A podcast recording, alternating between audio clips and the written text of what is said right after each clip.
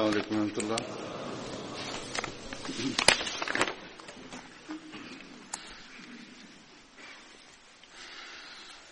أشهد أن لا إله إلا الله وحده لا شريك له وأشهد أن محمدا عبده ورسوله أما بعد فأعوذ بالله من الشيطان الرجيم بسم الله الرحمن الرحيم الحمد لله رب العالمين الرحمن الرحيم مالك يوم الدين إياك نعبد وإياك نستعين اهدنا الصراط المستقيم صراط الذين أنعمت عليهم غير المغضوب عليهم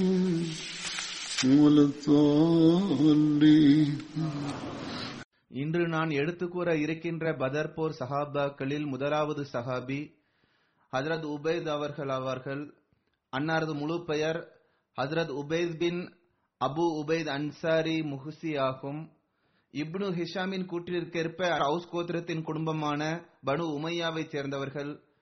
ஹஜ்ரத் உபைத் அவர்கள் பெருமானார் ஸல்லல்லாஹு அலைஹி வஸல்லம் அவர்களுடன் பதர், உஹத், அஹல் போர்களில் கலந்து கொண்டார்கள். இவர்களை குறித்து இது தவிர வேறு எந்த விளக்கமும் குறிப்பிடப்படவில்லை. அடுத்த சஹாபி என்ற ஹஜ்ரத் அப்துல்லா பின் நுமான் பின் பல்தமா ஆகும். அன்னாரின் பாட்டனாரின் பெயர் பல்தமா அல்லது பல்சமா என்றும் கூறப்படுகின்றது. ஹஜ்ரத் அப்துல்லா பின் நுமான் அவர்கள் ஹஸ்ரஜ் கோத்திரத்தின் குடும்பமான பனு ஹன்னாஸை சேர்ந்தவர்கள். ஹஜ்ரத் அப்துல்லா பின் நுமான் அவர்கள் ஹஜ்ரத் அபு கிதாதா அவர்களின் சிறிய தந்தையின் மகனாவார்கள். அன்னார் பதர், உஹது போர்களில் கலந்து கொள்ளும் நற்பேற்றை பெற்றார்கள். சஹாபியின் பெயர் ஹஜ்ரத் அப்துல்லா பின் உமைராகும். அன்னார் பனு ஜுதாரா கோத்திரத்தை சார்ந்தவர்கள். பதர் போரில் கலந்து கொண்டார்கள். ஒரு கூற்றிற்கேற்ப அன்னாரின் தந்தையின் பெயர் உமேர் என்பதற்கு பதிலாக உபேத் என்றும் கூறப்பட்டுள்ளது. அதே போன்று அன்னாரின் பாட்டனாரின் பெயரை அதி என்றும் சிலர் ஹாரிசா என்றும் கூறியுள்ளனர். இப்னு ஹிஷாம் அவர்கள் அன்னாரை குறித்து அன்னார் பனு ஜுதாரா கோத்திரத்தை சார்ந்தவர்கள் என்று குறிப்பிட்டுள்ளார்கள். ஆனால் இப்னு இசாக் அவர்கள் பனு ஹாரிஸ் கோத்திரத்தை சார்ந்தவர் என்று குறிப்பிட்டுள்ளார்கள். இருவருமே வரலாற்றை எழுதக்கூடியவர்கள் ஆவர். அடுத்த சஹாபியின் பெயர் ஹஜ்ரத் அமர் பின் ஹாரிஸ் ஆகும். அன்னார் பனு ஹாரிஸ் கோத்திரத்தை சார்ந்தவர். சிலர் அன்னாரது பெயரை அமர் என்றும் வேறு ஆமிர் என்றும் குறிப்பிட்டுள்ளனர். அன்னாரது சுட்டு பெயர் அபு ராஃபி ஆகும். ஹஜ்ரத் அமர் அவர்கள் ஆரம்ப காலத்திலேயே மக்காவில் இஸ்லாத்தை ஏற்றுக்கொண்டார்கள். அன்னார் இரண்டாவது முறையாக அபிசீனியாவிற்கு செய்யப்பட்ட ஹிஜ்ரத்தில் பங்கு பெற்றார்கள். அன்னாருக்கு பதரில் பங்கு பெறும் நற்பெயர் கிடைத்தது. அடுத்த சஹாபியின் பெயர் ஹஜ்ரத் அப்துல்லா பின் கஅப் ஆகும். அன்னார் பனு மாசன் கோத்திரத்தை சார்ந்தவர்கள். அன்னாரது தந்தையின் பெயர் கஅப் பின் அம்ர் ஆகும். தாயாரின் பெயர் ரியாப் பின் அப்துல்லா ஆகும். அன்னார் அபுலைலா மாதனியின் சகோதரர் ஆவார். அன்னாரது ஒரு மகனின் பெயர் ஹாரிஸ் ஆகும். இவர் ஜஹீனா பின் தௌசின் வயிற்றில் பிறந்தார்கள். அன்னார் பத்ர் கலந்து கொண்டார்கள். பெருமானார் ஸல்லல்லாஹு அலைஹி வஸல்லம் அவர்கள் அன்னாரை போரில் கிடைத்த செல்வத்தை கண்காணிக்கும் பொறுப்பில் நியமித்திருந்தார்கள். அது மட்டுமின்றி மற்ற சந்தர்ப்பங்களிலும் பெருமானார் ஸல்லல்லாஹு அலைஹி வஸல்லம் அவர்களுக்கு போரில் கிடைத்த செல்வங்களை கண்காணிக்கும் பொறுப்பு அன்னாருக்கு கிடைத்துள்ளது. அன்னார் உஹத், அஹல் உட்பட அனைத்து போர்களிலும் பெருமானார் ஸல்லல்லாஹு அலைஹி வஸல்லம் அவர்களுடன் கலந்து கொண்டார்கள். ஹஜ்ரத் அப்துல்லா பின் கஅப் அவர்கள் மதீனாவில் ஹஜ்ரத் உஸ்மான் அவர்களின் ஹிலாஃபத் காலகட்டத்தில் ஹிஜ்ரி 33ஆம் ஆண்டில் வஃபாத்தானார்கள். அன்னாரது ஜனாசா தொழுகையை ஹஜ்ரத் உஸ்மான் அவர்கள் தொழ வைத்தார்கள். அன்னாரது சுட்டு பெயர் அபு ஹாரிஸ் மட்டுமின்றி அபு யஹ்யா என்றும் கூறப்பட்டுள்ளது. அடுத்த சஹாபியின் பெயர் ஹஜ்ரத் அப்துல்லா பின் கைஸ் ஆகும். அன்னார் பனு நஜ்ஜாரை சேர்ந்தவர். வாழ்க்கை வரலாறு மற்றும் வரலாற்றுகளில் பெரும்பாலான இடங்களில் அன்னாரது பாட்டனாரின் பெயர் ஹாலித் என்று வந்துள்ளது.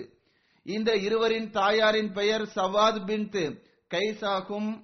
இது தவிர அன்னாருக்கு உம்மே ஓன் என்ற ஒரு மகளும் இருக்கின்றார்கள். அன்னார் பதர், உஹது போர்களில் கலந்து கொண்டார்கள். அப்துல்லா பின் முகமது பின் அம்மாரா அன்சாரியின் கூற்றிற்கேற்ப அன்னார் உஹது போரில் ஷஹீதானார்கள் என்று வந்துள்ளது. மற்ற கூற்றிற்கேற்ப அன்னார் உஹது போரில் ஷஹீதாகவில்லை, மாறாக அன்னார் உயிரோடு இருந்தார்கள் என்று வந்துள்ளது. அன்னார் பெருமானார் ஸல்லல்லாஹு அலைஹி வஸல்லம் அவர்களுடன் அனைத்து போர்களிலும் கலந்து கொண்டார்கள். அன்னார் ஹஜ்ரத் உஸ்மான் அவர்களின் கிலாஃபத் காலகட்டத்தில் வஃபாத்தானார்கள். வரலாற்று நூலில் பல்வேறு இடங்களில் கருத்து வேறுபாடு காணப்படுகின்றது. எனவே நான் எடுத்து கூறிவிட்டேன். அடுத்த சஹாபியின் பெயர் ஹஜ்ரத் சலமா பின் அஸ்லம் ஆகும். அன்னார் பனு ஹாரிசா கோத்திரத்தை சார்ந்தவர். அன்னாரின் தந்தையின் பெயர் அஸ்லம் ஆகும். ஒரு கூற்றிற்கேற்ப அன்னாரின் பாட்டனாரின் பெயர் ஹரீஷ் என்றும் ஒரு கூற்றிற்கேற்ப ஹுரேஷ் என்றும் வந்துள்ளது. அன்னாரது சுட்டு பெயர் அபு சஹத் ஆகும். அன்னாரின் தாயாரின் பெயர் சவாத் பின்த் ராஃபி ஆகும். அன்னார் பதர், உஹத், அகல் உட்பட அனைத்து போர்களிலும் பெருமானார் ஸல்லல்லாஹு அலைஹி வஸல்லம் அவர்களுடன் கலந்து கொண்டார்கள். பதரில் சாயிப் பின் உபேத் மற்றும் நுமான் பின் அமர் ஆகியோரை அன்னார் கைது செய்தார்கள். ஹஜ்ரத் சலமா பின் அஸ்லம் அவர்கள் ஹஜ்ரத் உமர் அவர்களின் கிலாஃபத் காலகட்டத்தில் ஜிஸ்ரு போரில் ஷஹீதானார்கள்.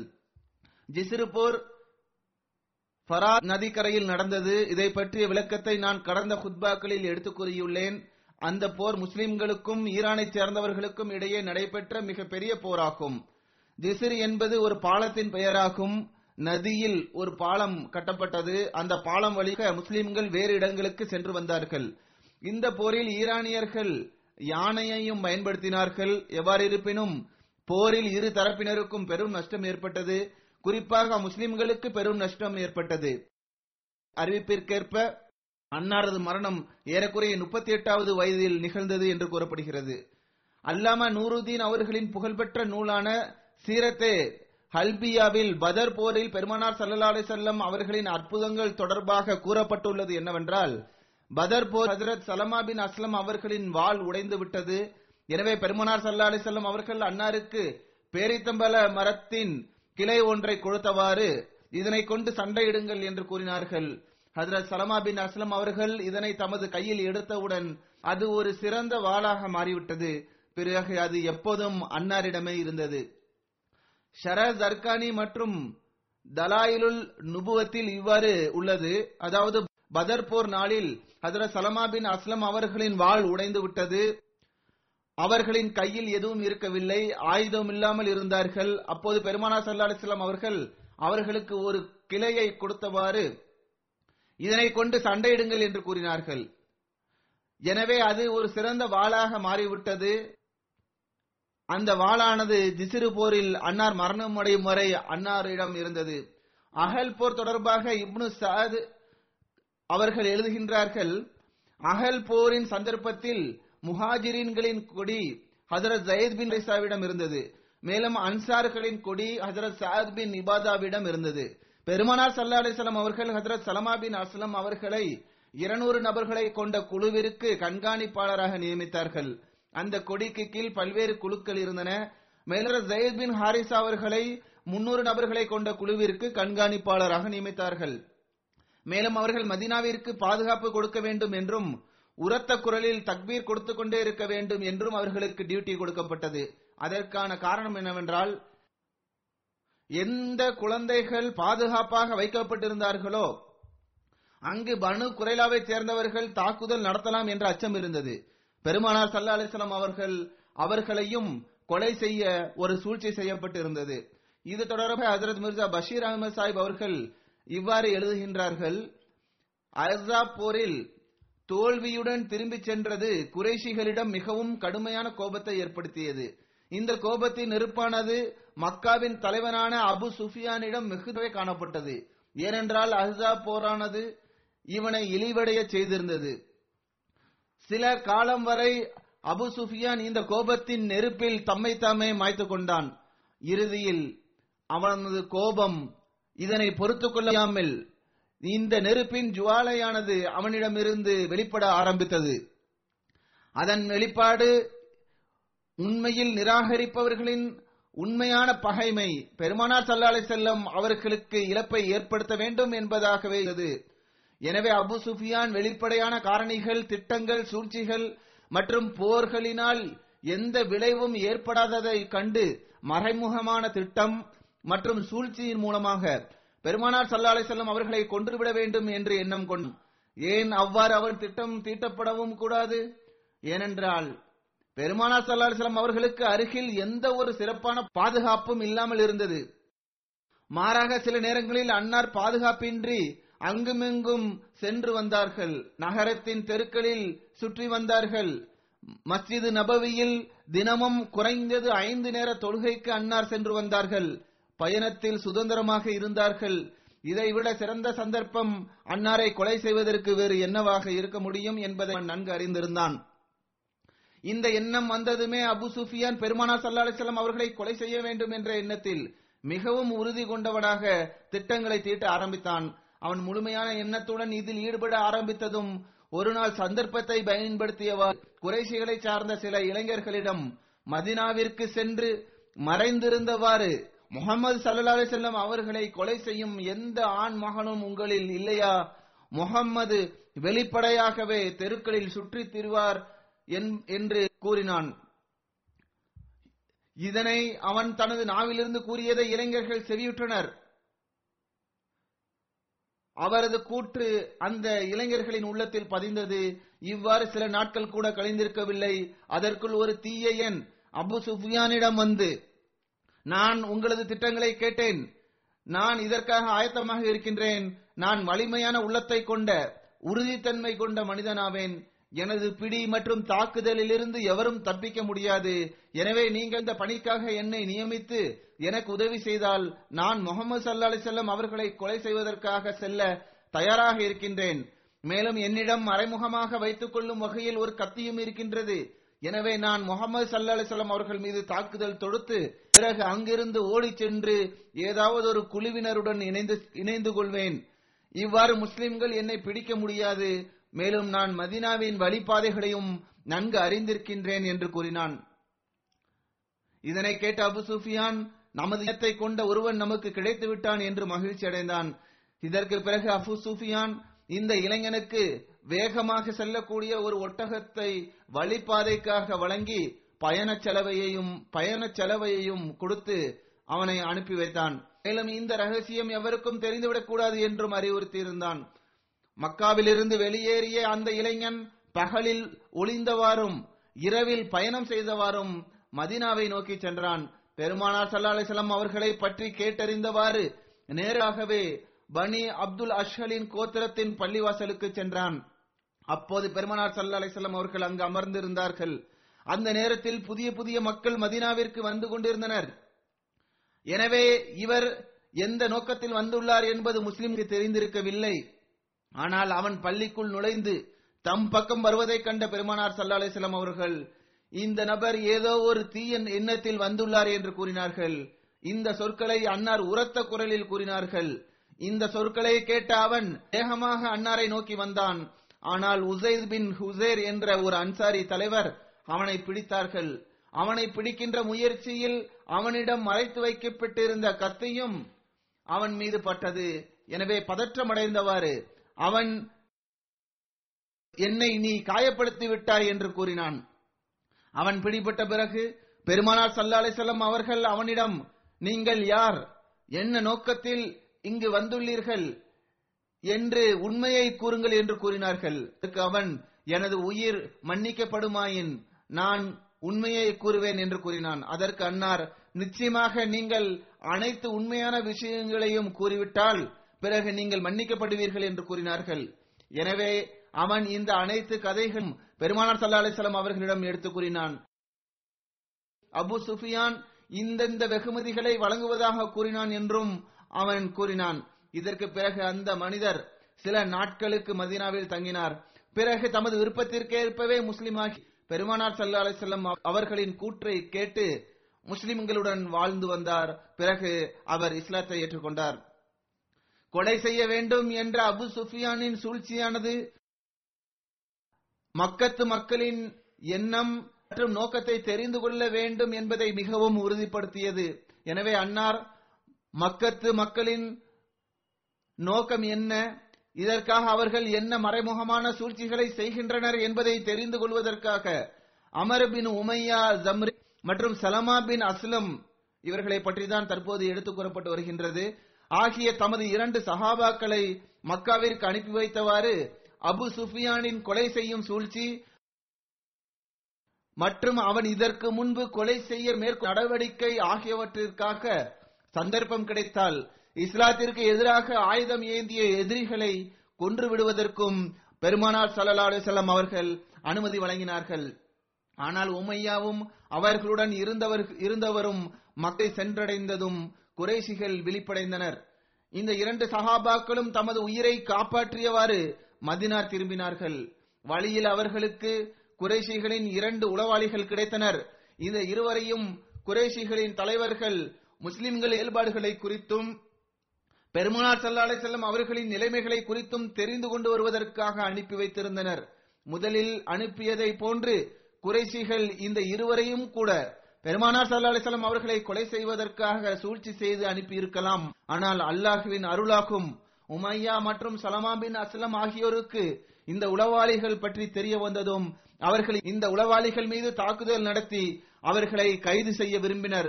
ஆனால் அவர்களும் சண்டையிட்டதனால் ஒரு உளவாளி கொல்லப்பட்டான், மற்றொருவனை கைது செய்து மதினாவிற்கு அழைத்து வந்தனர். இது தொடர்பாக வரலாற்று ஆசிரியர்களுக்கிடையே கருத்து வேறுபாடுகள் இருக்கின்றன. இப்னு ஹிஷாம் அவர்கள் இதனை ஹிஜ்ரி 4வது ஆண்டில் நடைபெற்றது என்று குறிப்பிட்டுள்ளார்கள். ஆனால் இப்னு சாத் அவர்கள் ஹிஜ்ரி 6வது ஆண்டில் நடைபெற்றுள்ளது என்று குறிப்பிட்டுள்ளார்கள். அல்லாமா இஸ்கலானி மற்றும் ஜர்கானி இப்னு சாதின் அறிவிப்பிற்கு முன்னுரிமை வழங்கியுள்ளார்கள். ஹஜரத் மிர்சா பஷீர் அஹ்மத் அவர்கள் இவர்கள் அனைவரின் கருத்தையும் ஆய்வு செய்தவாறு நானும் இதனை ஹிஜ்ரி 6வது ஆண்டில் நடைபெற்றதாகவே குறிப்பிடுகின்றேன் என்று குறிப்பிட்டுள்ளார்கள். அல்லாஹ்வே நன்கறிவான், இப்னு சாதின் அறிவிப்பிற்கு பைஹக்கி அவளும் ஆதரவளித்துள்ளார்கள். ஆனால் இதில் இந்த சம்பவத்தின் காலம் தொடர்பாக எதுவும் தெரியவில்லை. ஹுதைபியா உடன்படிக்கையின் போது ஹஜரத் சலமா பின் அஸ்லம் அவர்களின் குறிப்பு காணப்படுகின்றது. ஹஜரத் உம்மே அம்மாரா கூறுகின்றார்கள், ஹுதைபியா உடன்படிக்கை நாளு பெருமானார் ஸல்லல்லாஹு அலைஹி வஸல்லம் அவர்களை நான் பார்த்து கொண்டிருந்தேன். அப்போது அன்னார் அமர்ந்திருந்தார்கள். ஹஜரத் அப்பாத் பின் பிஷர் மற்றும் ஹஜரத் சலமா பின் அஸ்லம் ஆகிய இருவரும் கவசம் அணிந்திருந்தனர். பெருமானார் ஸல்லல்லாஹு அலைஹி வஸல்லம் அவர்களுக்கு அருகில் நின்று கொண்டு பாதுகாப்பு கொண்டிருந்தனர். அப்போது குறைஷிகளின் தூதுவர் சுஹைல் பின் அமர் தமது குரலை உயர்த்தி பேசிய போது இந்த இருவரும் அவரிடம், உங்களது குரலை பெருமானார் ஸல்லல்லாஹு அலைஹி வஸல்லம் அவர்களுக்கு முன்னால் உயர்த்தாதீர்கள், மெதுவாக பேசுங்கள் என்று கூறினர். இந்த தொண்டு அவர்களை பற்றி குறிப்பிடப்பட்டுள்ள ஒரு குறிப்பான சம்பவமாகும். அடுத்த சஹாபியின் பெயர் ஹஜரத் உக்பா பின் உஸ்மான் ஆகும். ஹஜரத் உக்பா பின் உஸ்மான் அவர்களின் தாயாரின் பெயர் உம்மே ஜமீல் பின் குத்துபாகும். அன்னார் அன்சார்களின் பனி ஜுரை கோத்திரத்தைச் சேர்ந்தவர். ஹஜரத் உக்பா மற்றும் அன்னாரது சகோதரரான ஹஜரத் சாத் பின் உஸ்மான் ஆகிய இருவரும் பதர் உஹது போர்களில் கலந்து கொள்ளும் நற்பேற்றை பெற்றார்கள். பல்வேறு வரலாற்று நூல்களில் இவ்வாறு எழுதப்பட்டது, அதாவது உஹது போர் சந்தர்ப்பத்தில் கடுமையான தாக்குதலின் காரணமாக தற்காலிகமாக மைதானத்தை விட்டு சிலர் ஓடினார்கள். இவர்களில் ஹஜரத் உக்பா பின் உஸ்மான் மற்றும் ஹஜரத் சஅத் பின் உஸ்மான் ஆகிய இரண்டு நபர்களும் அடர். எதுவரை என்றால் அவர்கள் ஒரு மலைக்கு சென்று விட்டார்கள். அங்கு 3 நாட்கள் தங்கினார்கள். அஹூஷ் மதீனாவிலிருந்து 10 மைல் தொலைவில் உள்ள ஒரு பகுதியாகும். அங்கு சென்று விட்டார்கள். பிறகு இருவரும் பெருமானார் ஸல்லல்லாஹு அலைஹி வஸல்லம் அவரிடம் வந்து நடந்த விஷயத்தை பற்றி கூறிய போது பெருமானார் ஸல்லல்லாஹு அலைஹி வஸல்லம் அவர்கள், நீங்கள் எந்த பக்கம் சென்றீர்களோ அது பரந்த இடமாக இருந்தது என்று கூறியவாறு அவர்களின் தவறை அன்னார் கண்டும் காணாமல் விட்டுவிட்டார்கள். அதை குறித்து வேறு எதுவும் பெருமானார் ஸல்லல்லாஹு அலைஹி வஸல்லம் அவர்கள் கூறவில்லை. அடுத்த சஹாபியின் பெயர் ஹஜரத் அப்துல்லா பின் சஹல் ஆகும். அன்னார் அபு ஜுரை கோத்திரத்தை சார்ந்தவர். அது பனு அப்துல் அஷ்கலின் நட்பு கோத்திரமாகும். ஹஜரத் அப்துல்லா அவர்களின் பெயர் ஜெயித் என்றும் ராஃபி என்றும் கூறப்பட்டுள்ளது. அன்னாரின் தாயாரின் பெயர் சஅபா பின்த் தைஹான் ஆகும். அவர்கள் அபு ஹைஷம் பின் தைஹானின் சகோதரி ஆவார்கள். அன்னார் ஹசரத் ராஃபி பின் சஹலின் சகோதரர் ஆவார். அன்னார் பதர் போரில் பங்கு பெற்றார்கள். அன்னாரது சகோதரரான ஹசரத் ராஃபி அவர்கள் அன்னாருடன் உஹது போரில் பங்கு பெற்றார்கள். ஹசரத் அப்துல்லா அஹது போரில் ஷஹீதானார்கள். அபு உவைஃபை சேர்ந்த ஒரு நபர் அன்னார் மீது அம்பு எய்து அன்னாரை ஷஹீதாக்கினான். முகைரா பின் ஹக்கீம் கூறுகின்றார், ஹசரத் அப்துல்லா அவர்களிடம் நீங்கள் பதர் போரில் பங்கு பெற்றீர்களா என்று கேட்கப்பட்டது. அதற்கு அவர்கள், ஆம், மேல் நான் பயத்தை உக்குபாவிலும் கலந்து கொண்டேன் என்று கூறினார்கள். ஹம்ரா உல் அசது போரில் கலந்து கொண்டது தொடர்பாக சபலுல் ஹுதாவில் இவ்வாறு காணப்படுகின்றது. அது மதீனாவிலிருந்து 8 மைல் தொலைவில் உள்ள ஒரு இடத்தின் பெயராகும். அதாவது ஹசரத் அப்துல்லா பின் சஹல் மற்றும் ஹசரத் ராஃபி பின் சஹல் ஆகிய இரு சகோதரர்களும் பனு அப்துல் அஷ்ஹலை சார்ந்தவர்கள். அவர்கள் இருவரும் உஹது போரிலிருந்து திரும்பி வந்தபோது மிகவும் கடுமையாக காயமுற்றிருந்தார்கள். ஹஜரத் அப்துல்லா மிக கடுமையாக காயமுற்றிருந்தார்கள்.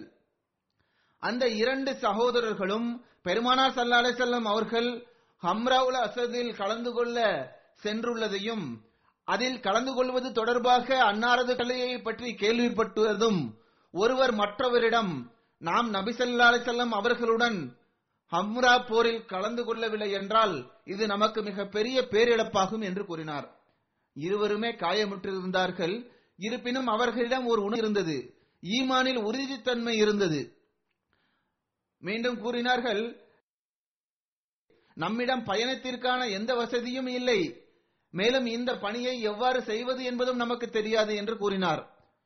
அதற்கு அப்துல்லா அவர்கள், என்னுடன் வாருங்கள், நாம் நடந்து செல்வோம் என்று கூறினார்கள். அதற்கு ராஃபி அவர்கள், அல்லாஹ்வின் மீது ஆணையாக, காயமுற்றிருப்பதன் காரணமாக என்னால் நடப்பதற்கான ஆற்றல் இல்லை என்று கூறினார்.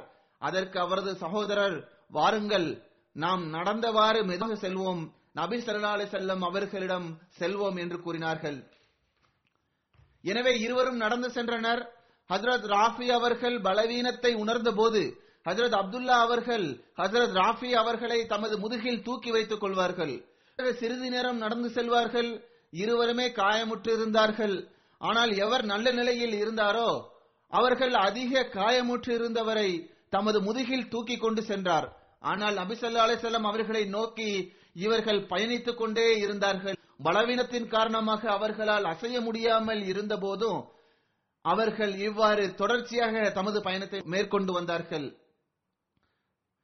இறுதியாக அவர்கள் இருவரும் இஷா நேரத்தில் பெருமானார் ஸல்லல்லாஹு அலைஹி வஸல்லம் அவர்களிடம் சென்றார்கள். சஹாபாக்கள் அந்தரத்தில் நெருப்பை மூட்டிக் கொண்டிருந்தனர். இரவு நேரமாக இருந்தது. இவர்கள் இருவரும் பெருமானார் ஸல்லல்லாஹு அலைஹி வஸல்லம் அவர்களிடம் கொண்டு வரப்பட்டார்கள். அந்த இரவில் பெருமானார் ஸல்லல்லாஹு அலைஹி வஸல்லம் அவர்களுக்கு ஹஜரத் அப்பாத் பின் பிஷர் அவர்கள் பாதுகாப்பிற்காக நியமிக்கப்பட்டிருந்தார்கள். பெருமானார் ஸல்லல்லாஹு அலைஹி வஸல்லம் அவர்கள் இந்த இருவரிடமும், எந்த விஷயம் உங்களை தடுத்து நிறுத்தியது என்று கேட்டார்கள்.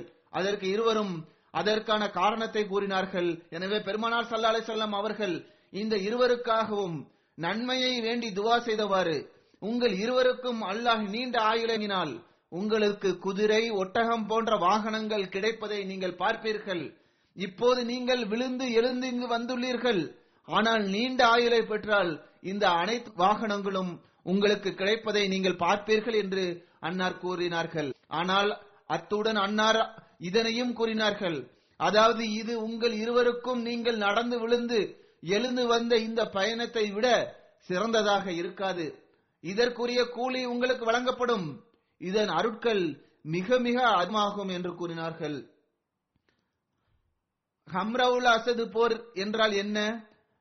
இந்த மக்கள் எதற்காக பெருமானார் ஸல்லல்லாஹு அலைஹி வஸல்லம் அவர்களுக்கு பின்னால் சென்றார்கள் என்பது தொடர்பாக சில விளக்கங்களை ஹஜரத் மிர்சா பஷீர் அஹ்மத் சாஹிப் அவர்கள் எழுதியுள்ளார்கள். அது இதுவாகும். உஹது போருக்கு பிறகு வந்த அந்த இரவு மிகவும் அச்சத்திற்குரிய இரவாக இருந்தது. ஏனென்றால் குறைஷி படையினர் மக்காவிற்கு சென்று விட்டனர் என்றாலும் அவர்களது நடவடிக்கை முஸ்லிம்களை கவனமற்றவர்களாக ஆக்குவதற்காக மேற்கொள்ளப்பட்ட முயற்சியாக இருக்கலாம் என்ற அச்சம் முஸ்லிம்களிடம் இருந்தது. வெளிப்படையாக அவர்கள் உஹது போர்க்களத்தில் வெற்றி பெற்று மக்காவிற்கு திரும்பிக் கொண்டிருந்தார்கள். ஆனால் அவர்கள் ஏதேனும் சூழ்ச்சி செய்து அல்லது திரும்பி வந்து மதீனாவின் மீது தாக்குதல் தொடுத்து விடக்கூடாது என்ற கவலை முஸ்லிம்களுக்கு இருந்தது. எனவே அந்த இரவில் மதீனாவில் பாதுகாப்பிற்கான ஏற்பாடுகள் செய்யப்பட்டன. இந்த தற்காப்பு நடவடிக்கையின் காரணமாக, சந்தேகத்தின் காரணமாக பெருமானார் ஸல்லல்லாஹு அலைஹி வஸல்லம் அவர்களிட்டிற்கு குறிப்பாக பாதுகாப்பு பணியை இரவில் சஹாபாக்கள் மேற்கொண்டனர். காலை விடிந்ததும் அந்த அச்சம் வெறும் எண்ணத்தினால் ஏற்பட்டது அல்ல என்பது தெரிய வந்தது. ஏனென்றால் ஃபஜர் தொழுகைக்கு முன்பு பெருமானார் ஸல்லல்லாஹு அலைஹி வஸல்லம் அவர்களுக்கு குறைஷி படையினர் மதீனாவில் இருந்து சில மைல் தொலைவில் தங்கியுள்ளனர்.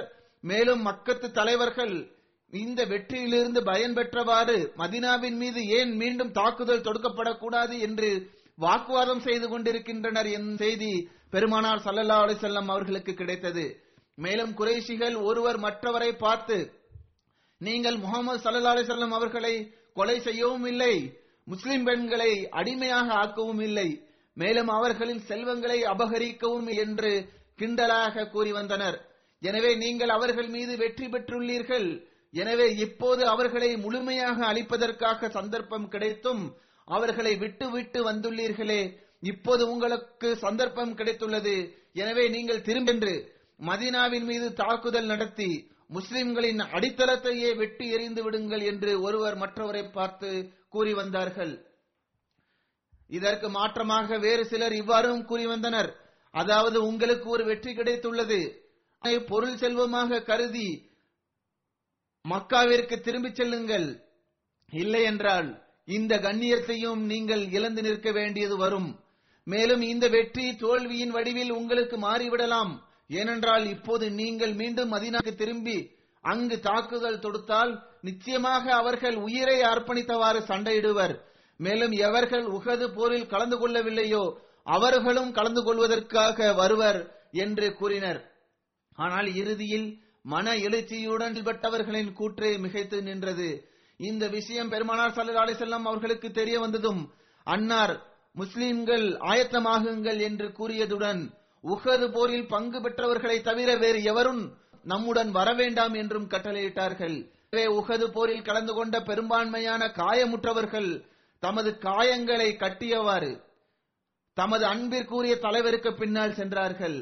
மேலும் இவ்வாறும் இது குறித்து எழுதப்பட்டுள்ளது, இந்த சந்தர்ப்பத்தில் முஸ்லிம்கள் எந்த அளவுக்கு மகிழ்வுடனும் சந்தோஷத்துடனும் சென்றார்கள் என்றால் வெற்றி பெற்ற படை எதிரியை பின்தொடர்வதை போன்று அது சென்றது. 8 மைல் தூரத்தை கடந்து ஹம்ரா உல் அசதை பெருமானார் ஸல்லல்லாஹு அலைஹி வஸல்லம் அவர்கள் சென்றடைந்தார்கள். அங்கு 2 முஸ்லிம் உடல் மைதானத்தில் இருந்து அவர்களுக்கு கிடைத்தது. ஆய்வில் அந்த உடல்கள் பெருமானார் ஸல்லல்லாஹு அலைஹி வஸல்லம் அவர்கள் மக்கத்து குறைஷிகளின் எண்ணங்களை தெரிந்து கொண்டு வருவதற்காக அனுப்பிய இருவரின் உடல்களாகும் என்பது தெரிய வந்தது. ஆனால் குறைஷில் அவர்களை சந்தர்ப்பம் பார்த்து கொலை செய்து விட்டனர். பெருமானார் ஸல்லல்லாஹு அலைஹி வஸல்லம் அவர்கள் இவர்களுக்காக ஒரு கபரை தோண்டி அதில் இருவரையும் நல்லடக்கம் செய்தார்கள். அந்த நேரம் மாலை நேரமாக ஆகிவிட்டதனால் அங்கேயே கூடாரத்தை அமைக்க கட்டளையிட்டவாறு மைதானத்தில் பல்வேறு இடங்களில் நெருப்பை மூட்டுமாறும் கட்டளையிட்டார்கள். பரந்த இடத்தில் நெருப்பு மூட்டப்பட்டது. பார்த்து கொடுக்கும் போதே ஹம்ரா உல் அசது மைதானத்தில் 500 நெருப்பு மூட்டப்பட்டது. அந்த நெருப்பு தொலை தூரத்திலிருந்து பார்க்கக்கூடியவரையும் அச்சமூட்டக்கூடியதாக இருந்தது. அந்த சந்தர்ப்பத்தில் இணை வைப்பவர்களைச் சேர்ந்த கஸாவின் கோத்திரின் தலைவனான மஅபத் என்ற பெயருடைய ஒருவர் பெருமானார் ஸல்லல்லாஹு அலைஹி வஸல்லம் அவர்களை சந்திக்க வந்தார். அன்னாரிடம் உஹது மைதானத்தில் கொலை செய்யப்பட்டவர்களை குறித்து தமது அனுதாபத்தை வெளிப்படுத்தினார். பிறகு தமது வழியில் அவர் சென்று விட்டார். அடுத்த நாள் மதீனாவில் இருந்து 40 மைல் தொலைவில் உள்ள ரூஹா என்ற இடத்தை அவர் அடைந்ததும் குறைஷிகளின் படை கூடாரம் அமைத்திருப்பதையும் வாக்குவாதம் செய்தவாறு அவர்கள் மதீனாவை நோக்கி திரும்பி வருவதற்கான ஏற்பாட்டை செய்து கொண்டிருப்பதையும் பார்த்த மஅபத் அபு சுஃபியானிடம் சென்று, நீங்கள் என்ன காரியம் செய்து கொண்டிருக்கின்றீர்கள்? அல்லாஹ்வின் மீது ஆணையாக நான் இப்போதுதான் முஹம்மது ஸல்லல்லாஹு அலைஹி வஸல்லம் அவர்களின் படையை ஹம்ரா உல் அசதில் பார்த்துவிட்டு வந்து கொண்டிருக்கின்றேன். இத்தகைய அச்சமூட்டக்கூடிய படையை நான் ஒருபோதும் பார்க்கவில்லை. அவர்கள் ஏகத்துவத்தை நிலைநாட்டுவதில் எந்த அளவிற்கு எழுச்சியுடன் காணப்படுகின்றார்கள் என்றால் அவர்கள் உங்களை பார்த்தால் உங்களை பொசுக்கி விடுவார்கள், தின்று விடுவார்கள், கொலை செய்து விடுவார்கள் என்று அச்சமூட்டினார். அபு சுஃபியான் மற்றும் அவனுடந்தவர்களுக்கு மாஅபத் கூறிய கூற்றின் தாக்கம் ஏற்பட்டது. அந்த அச்சத்தினால் அவர்கள் மதீனாவிற்கு செல்ல வேண்டும் என்ற எண்ணத்தை கைவிட்டுவிட்டு மக்காவிற்கு திரும்பி சென்றனர். பெருமானார் ஸல்லல்லாஹு அலைஹி வஸல்லம் அவர்களுக்கு குறைஷிகளின் படை திரும்பி சென்ற செய்தி கிடைத்ததும் அல்லாஹ்விற்கு நன்றி தெரிவித்தார்கள். மேலும் இது குறைஷிகளின் உள்ளத்தில் அல்லாஹ் ஏற்படுத்திய அச்சமாகும் என்று கூறினார்கள். அதற்கு பிறகு அன்னார் ஹம்ரா உல் அசதில் 3 நாட்கள் தங்கினார்கள். பிறகு மதீனாவிற்கு திரும்பிச் சென்றார்கள். அடுத்த சஹாபியின் பெயர் ஹஜ்ரத் உத்பா பின் ரபியா ஆகும். அன்னார் கிஸ்கோத்திரத்தை சார்ந்தவர். வரலாற்று ஆசிரியர்களிடம் இது தொடர்பாக கருத்து வேறுபாடு இருக்கின்றது. இப்னு இஸ்ஹாக் அவர்கள் அன்னார் பனு லேசான் கோத்திரத்தின் நட்பு கோத்திரத்தை சார்ந்தவரும் பஹ்ரா கோத்திரத்தை சார்ந்தவர் என்றும் கூறுகின்றார்கள். மேலும் சிலர் அன்னார் ஹவுஸ் கோத்திரத்தின் நட்பு கோத்திரத்தை சார்ந்தவர் என்று கூறுகின்றனர். எவ்வாறு இருப்பினும் அன்னார் பதர் உஹது போர்களில் பெருமானார் ஸல்லல்லாஹு அலைஹி வஸல்லம் அவர்களுடன் கலந்து கொள்ளும் நற்பேற்றை பெற்றுள்ளார்கள். அல்லாமா இப்னு ஹஜர் அஸ்கலானி அவர்கள் கூறுகின்றார்கள், யர்முக் போரில் கலந்து கொண்டவர்களில் உத்பா பின் ரபியாவின் பெயரும் வருகின்றது. எனவே எனது பார்வையில் இவரே அந்த சஹாபி ஆவார்கள் என்று நான் கருதுகிறேன். யர்முக் போர் பற்றிய விளக்கம் இவ்வாறாகும். இந்த போர் ஹிஜ்ரி 12ஆம் ஆண்டு ஹஜ்ரத் அபூபக்கர் அவர்கள் ஹஜ்ஜை நிறைவேற்றி விட்டு மதீனா திரும்பிய போது நடைபெற்றது. அன்னார் ஹிஜ்ரி 13 ஆண்டின் துவக்கத்தில் முஸ்லிம்களின் படையை சிரியாவிற்கு அனுப்பினார்கள். மேலும் அமர் பின் ஆஸ் அவர்களை பாலஸ்தீனத்திற்கும், யசீத் பின் அபு சுஃபியான், ஹஜ்ரத் உபையா பின் அல் ஜராஹ் மற்றும் ஹஜ்ரத் ஷர்ஜபீல் பின் ஹன்சா ஆகியோரிடம் சிரியாவின் எல்கா பகுதி வழியாக சென்றவாறு தபூக்கியா செல்ல வேண்டும் என்று கட்டளையிட்டிருந்தார்கள். ஹஜ்ரத் அபூபக்கர் அவர்கள் முதலில் ஹாலித் பின் வலீத் அவர்களை அமீராக நியமித்திருந்தார்கள். பிறகு அவர்களது இடத்தில் யசீத் பின் சுஃபியான் அவர்களை அமீராக நியமித்தார்கள். இந்த மக்கள் 7000 முஹாஜிரீன்களோடு சிரியா நாட்டை நோக்கி சென்றார்கள். இஸ்லாமிய படையின் அமீர்கள் தமது படைகளை அழைத்துக் கொண்டு சென்றனர். ஹெர்கிலும் ஹமஸிற்கு வந்திருந்தார். மேலும் ரோமானியர்களின் மிக பெரிய படையை ஆயத்தம் செய்திருந்தார். அவர் முஸ்லிம்களுடன் போர் செய்வதற்காக தனித்தனி தலைவரை நியமித்திருந்தார்.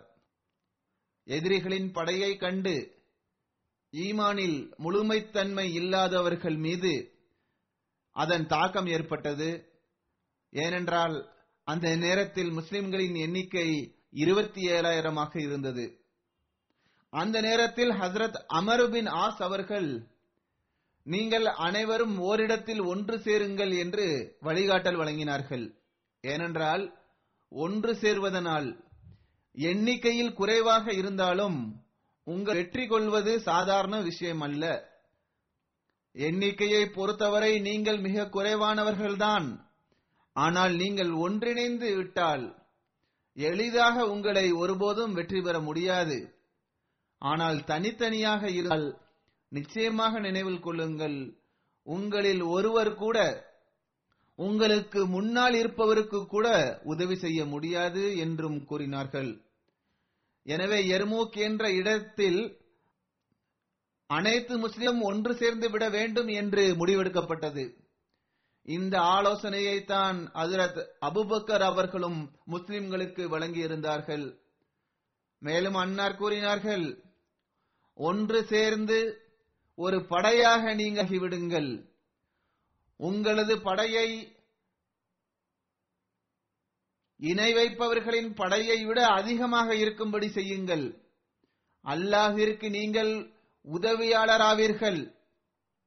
அல்லாஹ்விற்கு உதவி செய்யக்கூடியவருக்கு அல்லாஹ் உதவியாளனாக இருக்கின்றான். எவன் அவனை மறுப்பானோ அவனை அவன் இழிவுபடுத்தக்கூடியவனாக இருக்கின்றான் என்றும் கூறினார்கள். அபூபக்கர் அவர்கள் மேலும் இந்த செய்தியையும் வழங்கியிருந்தார்கள். அதாவது எவ்வித சந்தேகமுமின்றி நீங்கள் குறைவானவர்களே, ஆனால் ஈமான் இருக்குமென்றால் மேலும் ஒன்று சேர்ந்து செயல்பட்டால் பிறகு உங்களை போன்றவர்கள் குறைவான எண்ணிக்கையில் இருந்தாலும் தோல்வியடைய மாட்டீர்கள். ஏனென்றால் நீங்கள் இறைவனுக்காக சண்டையிடுகின்றீர்கள். மேலும் அன்னார் கூறினார்கள், நிச்சயமாக நீங்கள் வெற்றி பெறுவீர்கள்.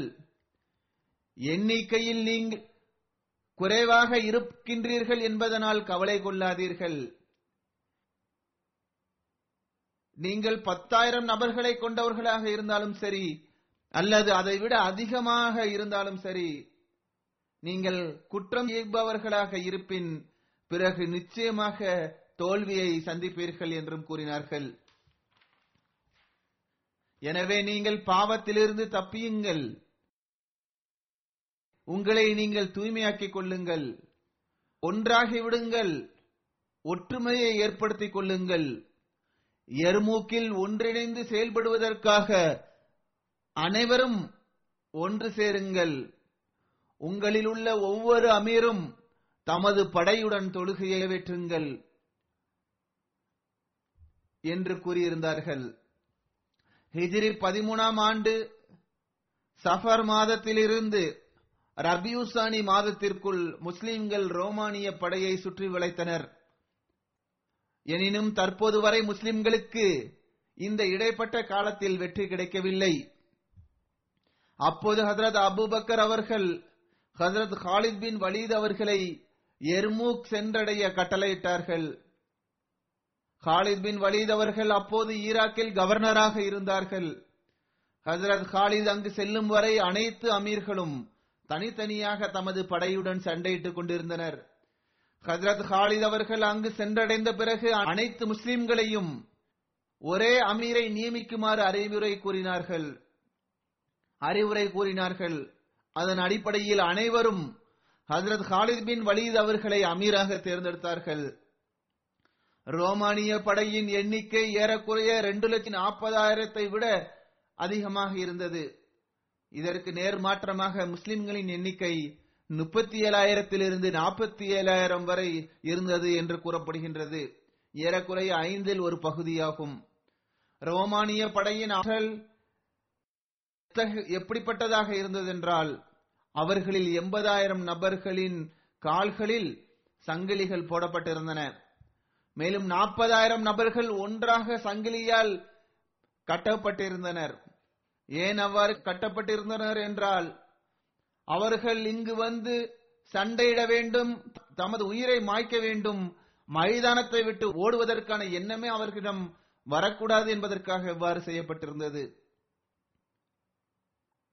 இது தவிர 40,000 நபர்கள் தம்மை தலைப்பாகையால் கட்டிக்கொண்டனர். மேலும் 80,000 நபர்களிடம் பயணத்திற்கான வாகனம் இருந்தது. மேலும் பலர் நடந்தும் வந்து இந்த போரில் கலந்து கொள்ளக்கூடியவர்களாக இருந்தனர். எண்ணற்ற பாதிரிகள் படையினருடன் வந்திருந்தனர். மேலும் அந்த படையினருக்கு உத்வேகத்தை ஏற்படுத்துவதற்காக வருகை தந்திருந்தனர். அந்த போரின் சந்தர்ப்பத்தில் ஹஜ்ரத் அபூபக்கர் அவர்கள் ஜமாதியுல் ஊலாவில் நோயுற்றார்கள். மேலும் ஜமாதியுல் ஆகிரில் அன்னார் மரணம் அடைந்தார்கள். இன்னா லில்லாஹி வ இன்னா இலைஹி ராஜிஊன். ஹஜ்ரத் ஹாலித் அவர்கள் இந்த போரில் முஸ்லிம்களின் படையை பல படையாக பிரித்தார்கள். அது 30 40 வரை இருந்தது என்று கூறப்படுகின்றது. ஆனால் அவர்கள் அனைவரும் ஒரே அமீருக்கு கீழ் போர் செய்தார்கள். இந்த படைகளில் ஒரு படைக்கு ஹஜ்ரத் உத்பா பின் ரபியா அவர்கள் கண்காணிப்பாளராக இருந்தார்கள். ஹஜ்ரத் ஹாலித் அவர்கள் கூறினார்கள், எதிரிகளின் எண்ணிக்கை அதிகமாகும், ஆனால் நாம் ஏற்படுத்திய வழிமுறையை பார்க்கின்ற போது முஸ்லிம்களின் படை எதிரிகளை விட அதிகமாக இருப்பதை போன்று தெரியும். முஸ்லிம்களுக்கு எந்த அளவுக்கு தைரியம் இருந்தது என்பதை இதிலிருந்து நாம் தெரிந்து கொள்ளலாம். அதாவது ஏறக்குறைய இவர்களில் 1,000 பேர் எத்தகையவர்கள் என்றால், அவர்கள் பெருமானார் ஸல்லல்லாஹு அலைஹி வஸல்லம் அவர்களின் அருளுக்குரிய முகத்தை கண்டிருந்தார்கள். 100 சஹாபாக்கள் எத்தகையவர்கள் என்றால், அவர்கள் பதர் போரில் பெருமானார் ஸல்லல்லாஹு அலைஹி வஸல்லம் அவர்களுடன் கலந்து கொண்டிருந்தார்கள். இரு தரப்பினருக்கும் கடுமையான போர் நடைபெற்றது. அப்போது மதீனாவிலிருந்து செய்தி தெரிவிக்கக்கூடிய ஒருவர் ஏதோ ஒரு செய்தியை கொண்டு வந்தார். அங்கிருந்தவர்கள் அவரை தடுத்து நிறுத்தி, எல்லாம் நலமாகத்தானே இருக்கின்றது என்று கேட்டனர். ஆனால் உண்மை சம்பவம் என்னவென்றால், அவர் ஹஜ்ரத் அபூபக்கர் அவர்களின் மரண செய்தியை கொண்டு வந்திருந்தார். மக்கள் செய்தி கொண்டு வந்தவரை ஹஜ்ரத் காலித் பின் வலீதிடம் கொண்டு சேர்த்தார்கள். அவர் மிகவும் ரகசியமாக ஹஜ்ரத் அபூபக்கர் அவர்களின் மரண செய்தியை காலித் அவர்களுக்கு தெரிவித்தார்கள். ஹஜ்ரத் காலித் அவர்கள் அவர்களிடம் இருந்த அந்த கடிதத்தை பெற்றுக்கொண்டு அம்புகளை வைக்கின்ற இடத்தில் அந்த கடிதத்தை வைத்தார்கள். ஏனென்றால் இந்த செய்தி பரவினால் அபாயகரமான சூழல் உருவாகும் நிலை இருந்தது. தற்போது சண்டையிட்டுக் கொண்டிருப்பதை போன்று முஸ்லிம்கள் சண்டையிட மாட்டார்கள் என்ற அச்சம் நிலவியது. எவ்வாறு இருப்பினும் முஸ்லிம்கள் நிலைத்து நின்றனர். மாலை நேரம் வரை சண்டை நீடித்தது. அதற்கு பிறகு ரோமானிய படை பின்வாங்கி ஓடியது. இந்த சண்டையில் 100,000 விட அதிகமான ரோமானிய படையை சார்ந்தவர்கள் அழிந்து போயினர். மேலும் 3000 முஸ்லிம்கள் இந்த போரில் ஷஹீதாகினர். இந்த சுஹதாக்களில் ஹஜ்ரத் இக்ரிமா மற்றும் அபு ஜஹிலும் அடங்குவர். கைசருக்கு இந்த செய்தி சென்று சேர்ந்த போது அவர் அந்த நேரத்தில் ஹமஸில் இருந்தார். உடனே அங்கிருந்து அவர் வெளியேறி சென்றார். யர்முக் போருக்கு பிறகு இஸ்லாமிய முழு சிரியாவிலும் பரவியது. மேலும் கனஸ்ரீன், இன்தாக்கியா, ஜூமா, சர்மீன், திசீன், கூரிஸ், தல் ஆசாத், ஜலூக், ரபான் போன்ற இடங்களை மிக எளிதாக இஸ்லாமிய படை வெற்றி பெற்றது. இன்று நான் எடுத்துக்கூற இருந்த சஹாபாக்கள் இவ்வளவுதான்.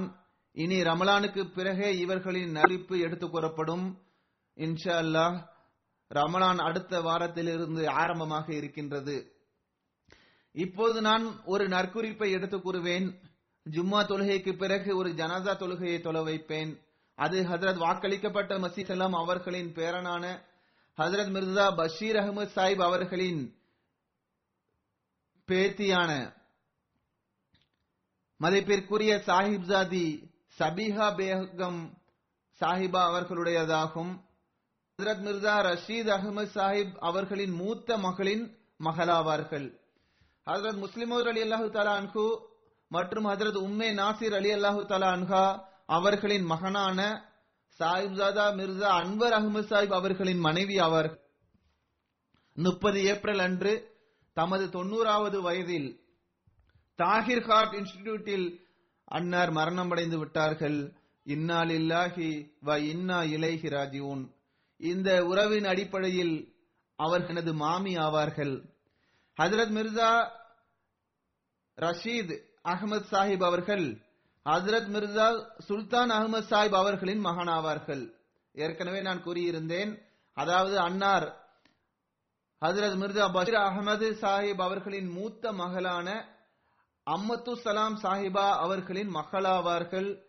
ஹஜ்ரத் அம்மாஜான் அவர்கள் தமது குடும்பத்தில் இறுதியாக கலந்து கொண்ட திருமணம் இவர்களுடைய திருமணம்தான். ஹஜ்ரத் 4வது கலீஃபத்துல் மஸீஹ் ரஹ்மத்துல்லாஹி தஆலா அவர்களின் மனைவியாக ஹஜ்ரத் 4வது கலீஃபத்துல் மஸீஹ் ரஹ்மத்துல்லாஹி தஆலா அவர்களின் மனைவியான ஹஜ்ரத் சையதா ஆசிஃபா பேகம் சாஹிபா அவர்களின் மூத்த சகோதரி அவர்கள். இவர்களுக்கு மற்றொரு சகோதரியும் 3 சகோதரர்களும் உள்ளனர். அன்னாரது சகோதரி அனிசா ஃபவுசியா சாஹிபா எழுதுகின்றார்கள், அன்னார் தமது பெற்றோர்களுக்கு மூத்த மகளாவார்கள். எனவே பெரும்பாலான முடிவுகள் அவர்களது கருத்திற்கு மிக முக்கியத்துவம் கொடுத்து வந்தார்கள். ஏனென்றால் அவர்கள் மிகவும் புரியும் திறன் கொண்டவர்களாக திகழ்ந்தார்கள். அவர்கள் மீது மிகுந்த நம்பிக்கை வைத்திருந்தார்கள். அன்னாரும் தமது பெற்றோர்களின் நம்பிக்கையை முழுமையாக நிறைவேற்றி வந்தார்கள். தமது சிறிய சகோதரி மற்றும் சகோதரர்களையும் கண்காணித்து வந்தார்கள். சிறந்த தர்பியத்தை வழங்க முயற்சி செய்தார்கள். அவர்கள் எழுதுகின்றார்கள், எனக்கு ஹஜ்ரத் முஹம்மது ரலியல்லாஹு தஆலா அன்ஹு அவர்களின் மகனுடன் திருமண வரன் தொடர்பாக பேச்சு நடைபெற்றது. அப்போது முஸ்லிம் மௌத் அவர்கள், இது நல்ல குடும்பமாகும், இந்த குடும்பத்தில் உள்ள 2 சகோதரிகளும் எனது மருமகளாவார்கள் என்று கூறினார்கள். அதாவது இந்த மரணித்த ஒருவரும் இவர்களை பற்றி தான் நான் இப்போது குறிப்பிட்டு வருகின்றேன். ஹஜ்ரத் 4வது கலீஃபத்துல் மஸீஹ் ரஹ்மஹுல்லாஹு தஆலா அவர்களின் மனைவி கூறுகின்றார்கள், இந்த 2 சகோதரிகளும் எனது மருமகளாவார்கள், மிகவும் அன்பு செலுத்தக்கூடியவராக திகழ்ந்தார்கள், குடும்பங்களை இணைக்கக்கூடியவர்களாக இவர்கள் திகழ்ந்தார்கள். அவர்களது மகன் எழுதுகின்றார்கள், எனது தாய் மிகவும் எளிமையான ஏழைகளுக்கு உதவி செய்யக்கூடியவராக இருந்தார்கள், ஏழைகளின் கஷ்டத்தில் பங்கெடுக்கக்கூடியவராக திகழ்ந்தார்கள், தேவையுடையவர்களின் தேவைகளை கருத்தில் கொள்வார்கள், அனுதாபத்துடன் நடந்து கொள்வார்கள், ஏழைகளுடன் அனுதாபத்துடன் நடந்து கொள்வார்கள், அவர்களின் பேச்சை கேட்டு மிகவும் துக்கத்தில் ஆழ்ந்து விடுவார்கள், எந்த அளவுக்கு அவர்களுக்கு உதவி செய்ய முடியுமோ உதவி செய்வார்கள். இது அவர்களது சிறப்பம்சமாகும். இதில் எவ்வித கூடுதலும் இல்லை. பணியாற்றுபவர்களிடமும் நல்ல நடத்தையை வெளிப்படுத்தினார்கள். எவ்வாறு பணியாற்றுபவர்களிடம் நடந்து கொண்டார்கள் என்பது தொடர்பாக அவர்களது மகள் எழுதியுள்ளார்கள். பணியாற்றக்கூடிய ஒரு பெண்மணிக்கு திருமணம் நடைபெற்ற போது அந்த பெண்மணி அன்னாரிடம் சென்று, உங்களது மகளுக்கு நீங்கள் வழங்கிய சீதனத்தை போன்று எனக்கும் வழங்க வேண்டும் என்று கூறினார்கள். எனவே அந்த பணியாளருக்கும் அன்னார் தமகளுக்கு எவ்வாறு சீதனம் தயார் செய்து கொடுத்தார்களோ அதை போன்று செய்து கொடுத்தார்கள். அன்னாருக்கு 3 மகள்கள், ஒரு மகன் இருக்கின்றார். அன்னார் மூசியா ஆவார்கள். நேற்று இவர்கள் ஜனாசா நடைபெற்றுள்ளது. பெஷ்தி மக்பராவில் நல்லடக்கம் செய்யப்பட்டுள்ளார்கள். அல்லாஹ் இவர்களது குழந்தைகளுக்கும் தமது தாயின் நன்மைகளை மேற்கொள்வதற்கான நற்பாகியத்தை வழங்குவானாக. மேலும் அன்புடனும் நேசத்துடனும் இருப்பதற்கான நற்பாகியத்தை வழங்குவானாக. மேலும் ஜமாத்துடனும் ஹிலாஃபத்துடனும் எப்போதும் தொடர்பு வைத்திருப்பவர்களாக ஆக்குவானாக.